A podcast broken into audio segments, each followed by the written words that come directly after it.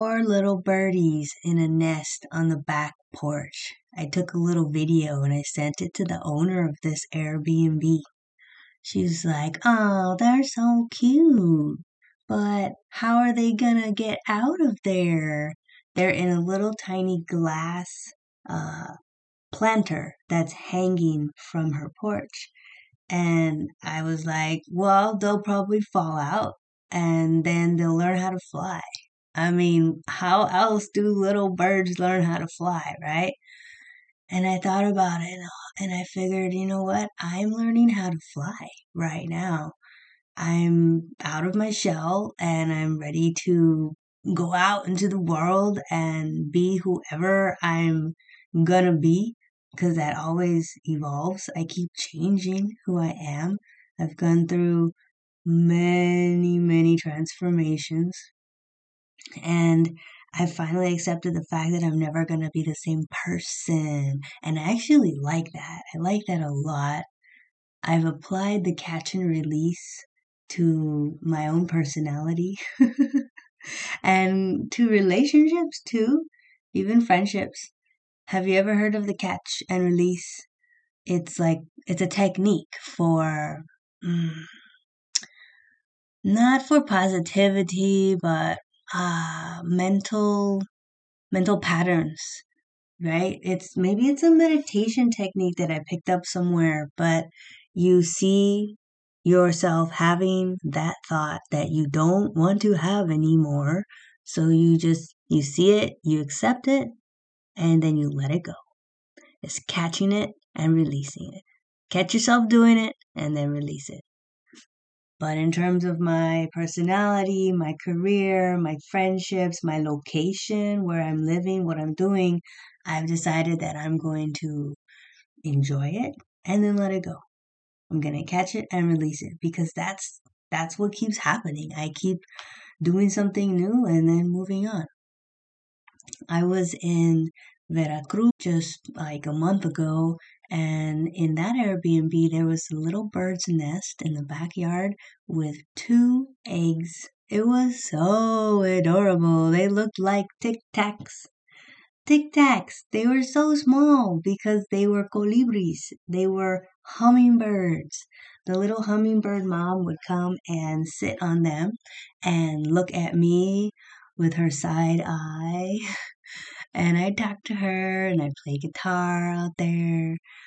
And I was thinking, damn, what am I gonna hatch next? What is coming? And I did not know. I had no clue what was next. I was at a period in my life where I was waiting, waiting for the next career. I know I knew I wanted another career but I didn't know what it was gonna be yet.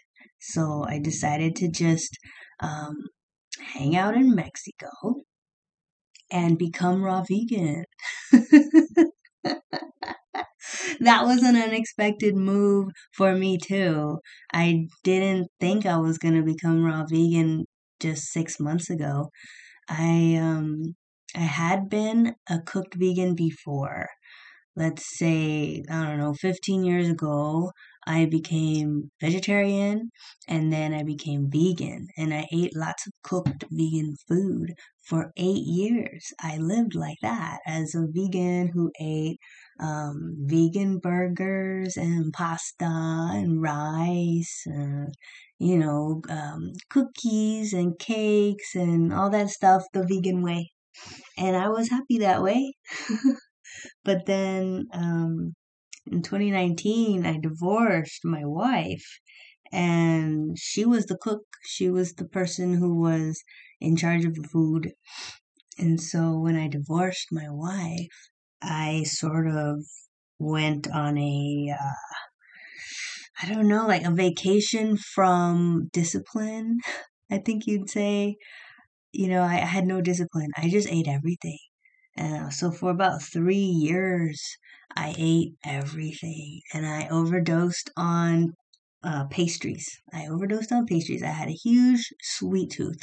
I'm telling you, just four months ago, four or five months ago, I got seven cavities filled. right before I I took off south in Mexico.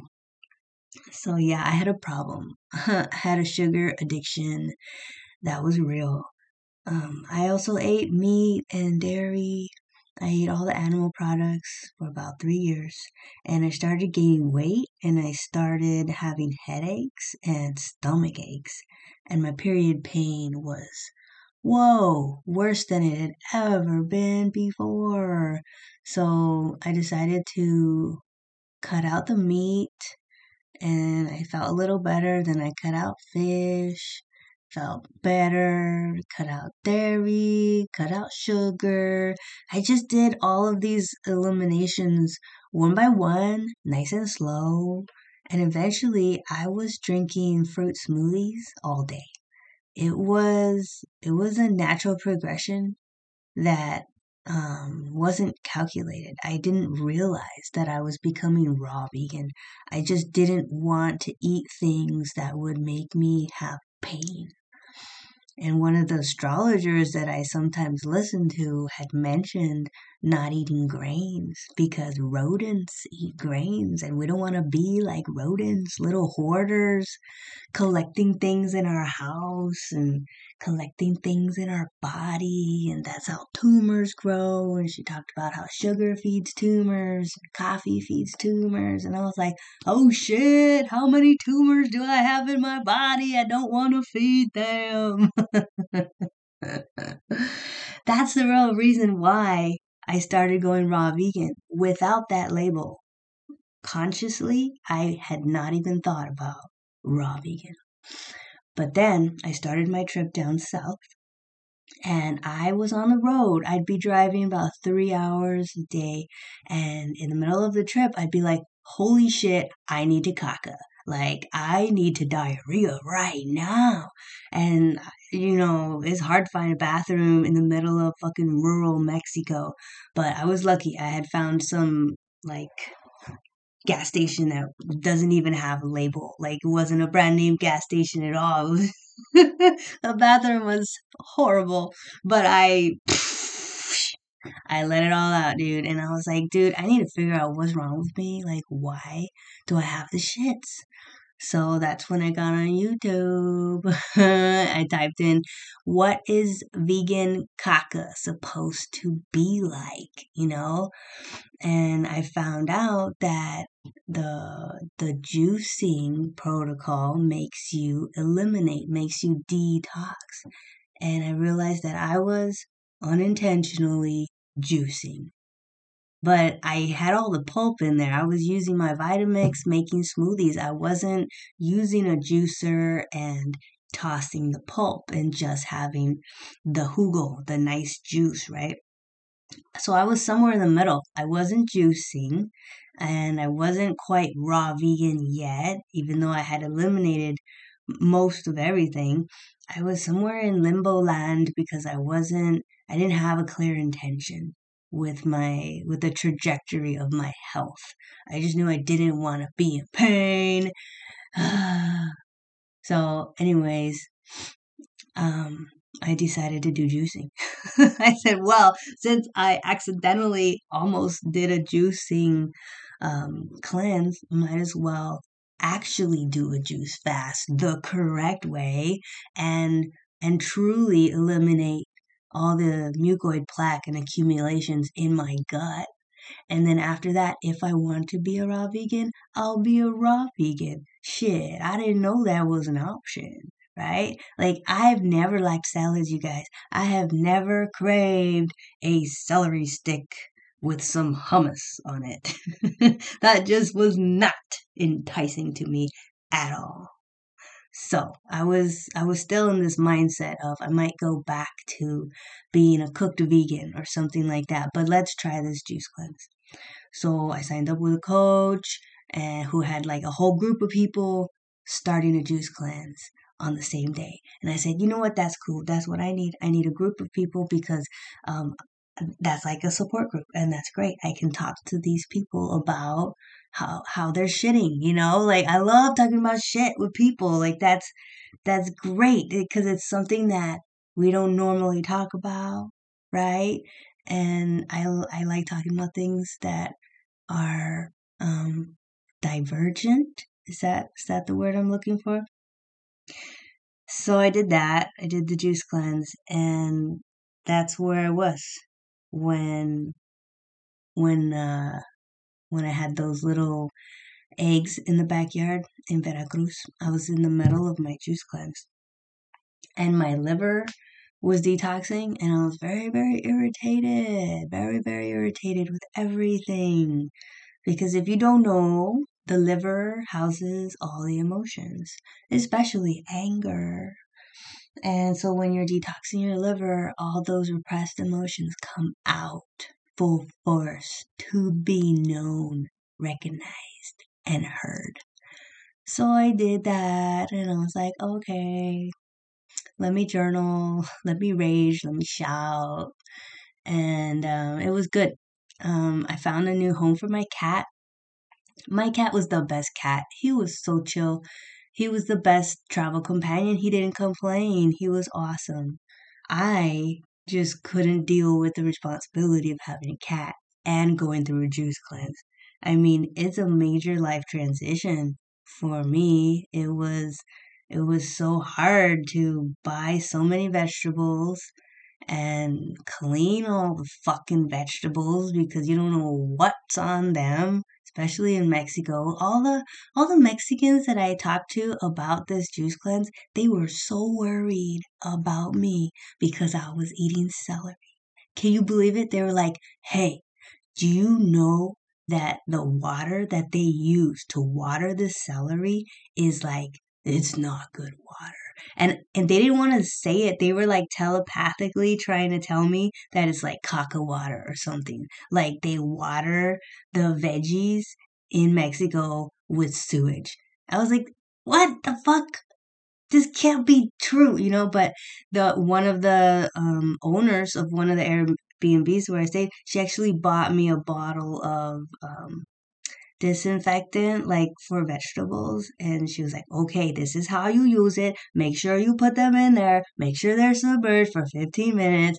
I was astounded. I was like damn this is annoying dude. Like i can't believe that vegetables are posing such a threat.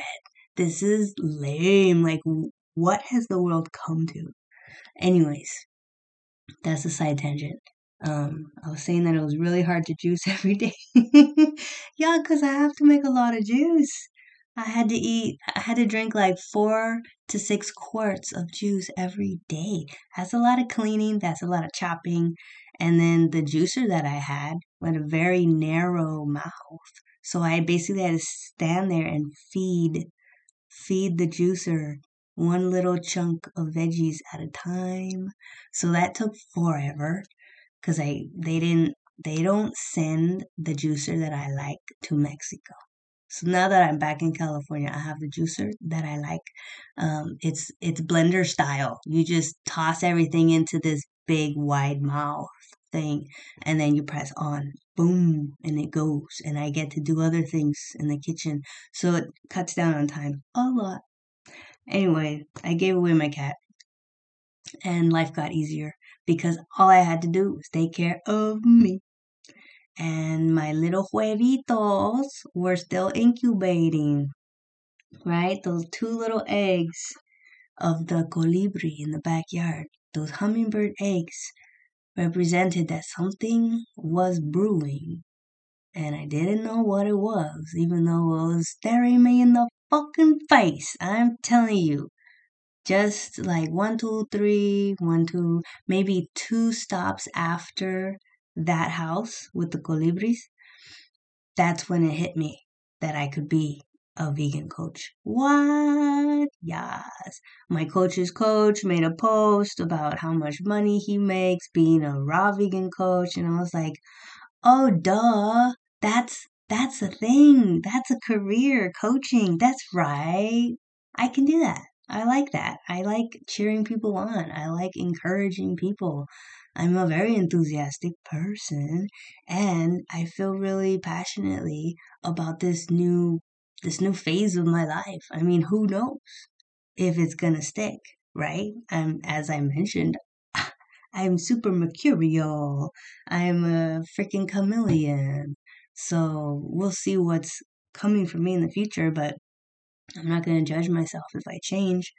I am here to do all the things that come my way, catch and release, and keep swimming. So I decided to be a raw vegan coach, and I like it. I've started building my business, and today I saw that I could make a podcast on this Kajabi thing, which is my platform for my coaching business. And I was like, okay, let's do that too. Why not? See where that goes, right? Because you never know if you're going to like something unless you try it. And then you don't know where that's going to lead you. So I'm going to try that. Just like the little birdies who are in their nest in the backyard over here they're gonna step outside of that planter and they're gonna fall. But, you know, they wouldn't know what's out there unless they tried it, unless they went out there. And then they'll try to fly, and then they'll learn how to fly, and then they'll get to go see new things and experience other other trees, I guess. And they'll meet other birds and it'll be really fun.